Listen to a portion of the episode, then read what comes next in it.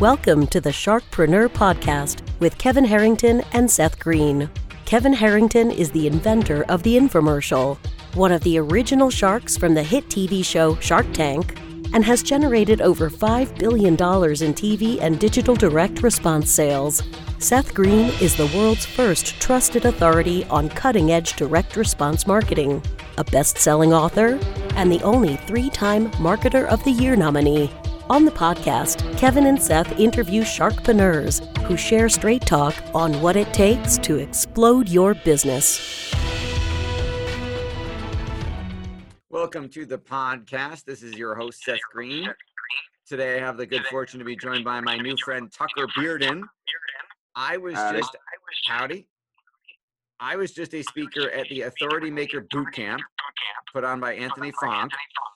And out of all the speakers I saw there, and there were quite a few, I gotta admit the most inspiring story I heard came from Tucker. So after he spoke, uh, there was a line of people wanting to talk to him, and a number of people wanting to hug this young man for what he is going, what he went through, and what the empowering, inspiring message he's sharing today. So I was super excited to get him on the show. Tucker, thanks so much for joining us.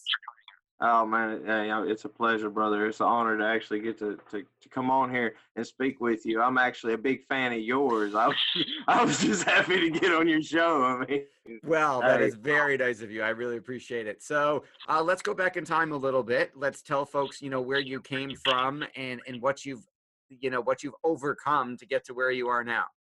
well, I mean, where I actually come from is uh, is a little place on the side of the Arkansas River. It's it's really hard to find on Google Maps, and the only way you're gonna find it is if you know where you're going. Uh, it's called Rising Star. It's exactly 52 miles from the closest town.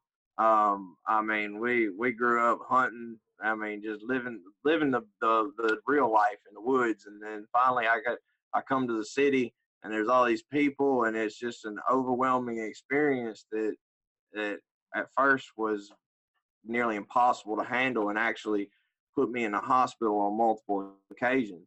Because see, I, I have Asperger's, which is a neurological abnormality that hinders one's natural abilities to understand social cues and emotional responses.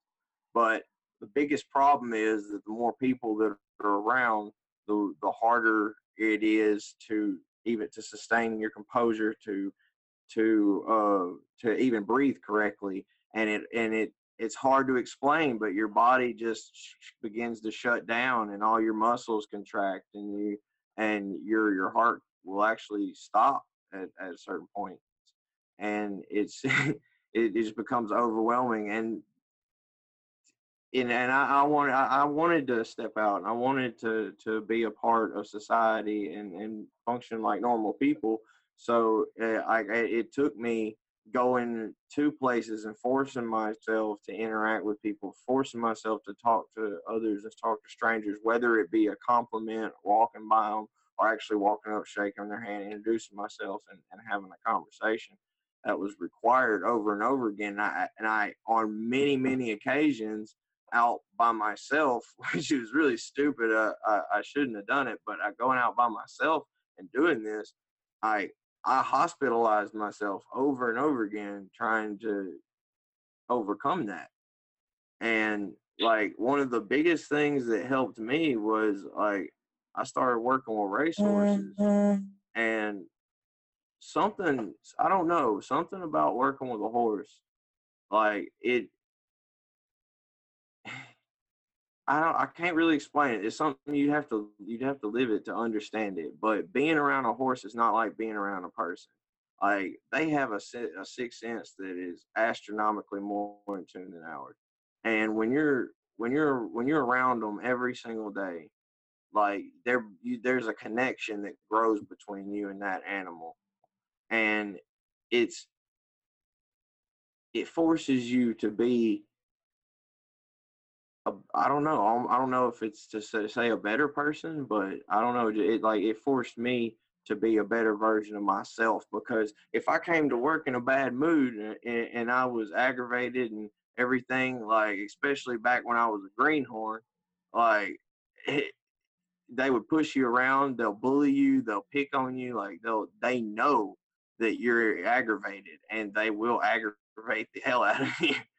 And then I noticed when I came to work in a good mood, and I was eh, like just excited for no reason, like they were more cooperative and I had a really good experience with them, and it wasn't so bad. And the that process of of of realizing that, like, and then attempting to recreate that, recreate that every single day, was what led me to being so comfortable out in public.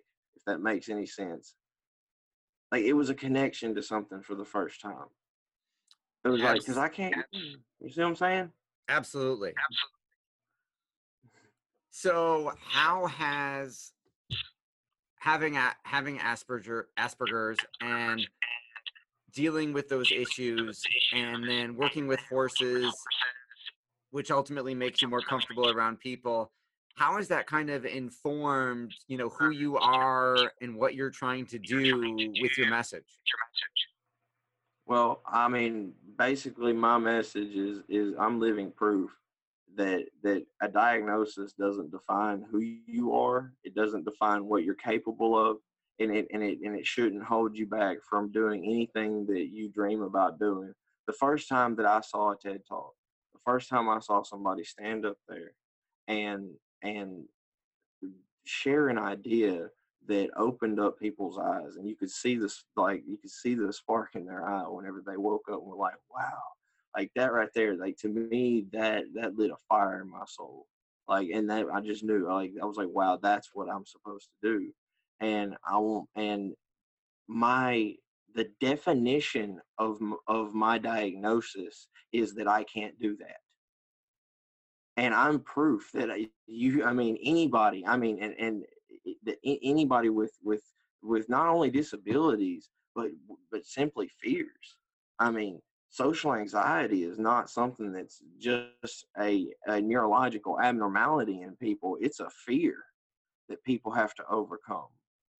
And and I want to I want to show people and and prove to people that if you do certain uh, practices, neurological practices, every single day, and you do certain things every single day to, to work towards little little tiny tiny steps towards what it is that you're trying to do that even even with doctors and psychiatrists trying to feed you expensive medications and telling you that it's safer to stay inside you can go out there and do what it is that you want to do and i'm proof of that I stood on that stage when, uh, in Vegas and I spoke in front of those people. And and if you would have asked a psychiatrist if I could have done that, they would have told you no.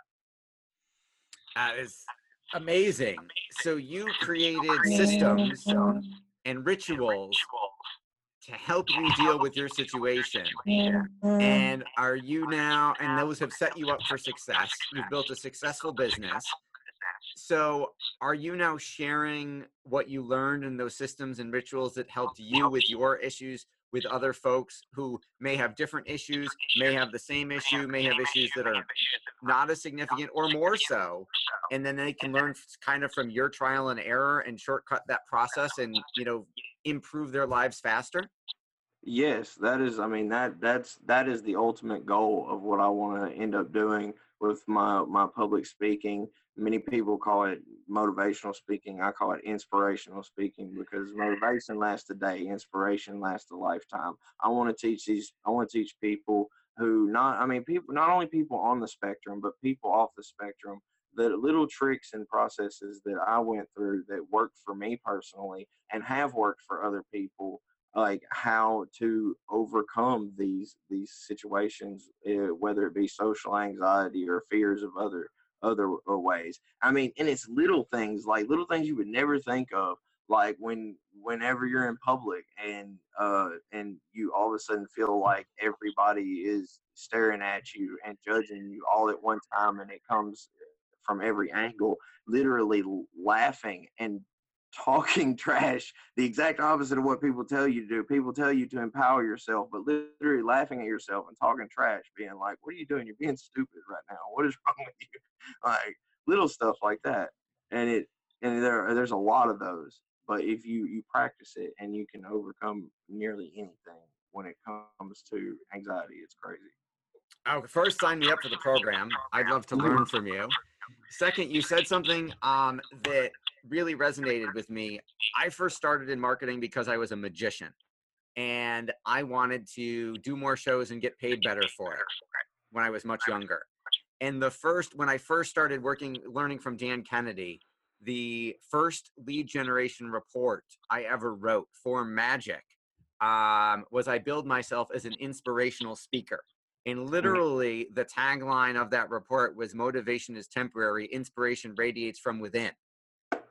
Hey, so I the love fact it. That you, 20 plus years later, you've Mhm. literally like written the same, th- said the same exact message. Man, I got goosebumps. Let me get, give me one second. One second. Let me grab something. Hang on, folks. This is the beauty of live television. We can pause. Okay, I got it.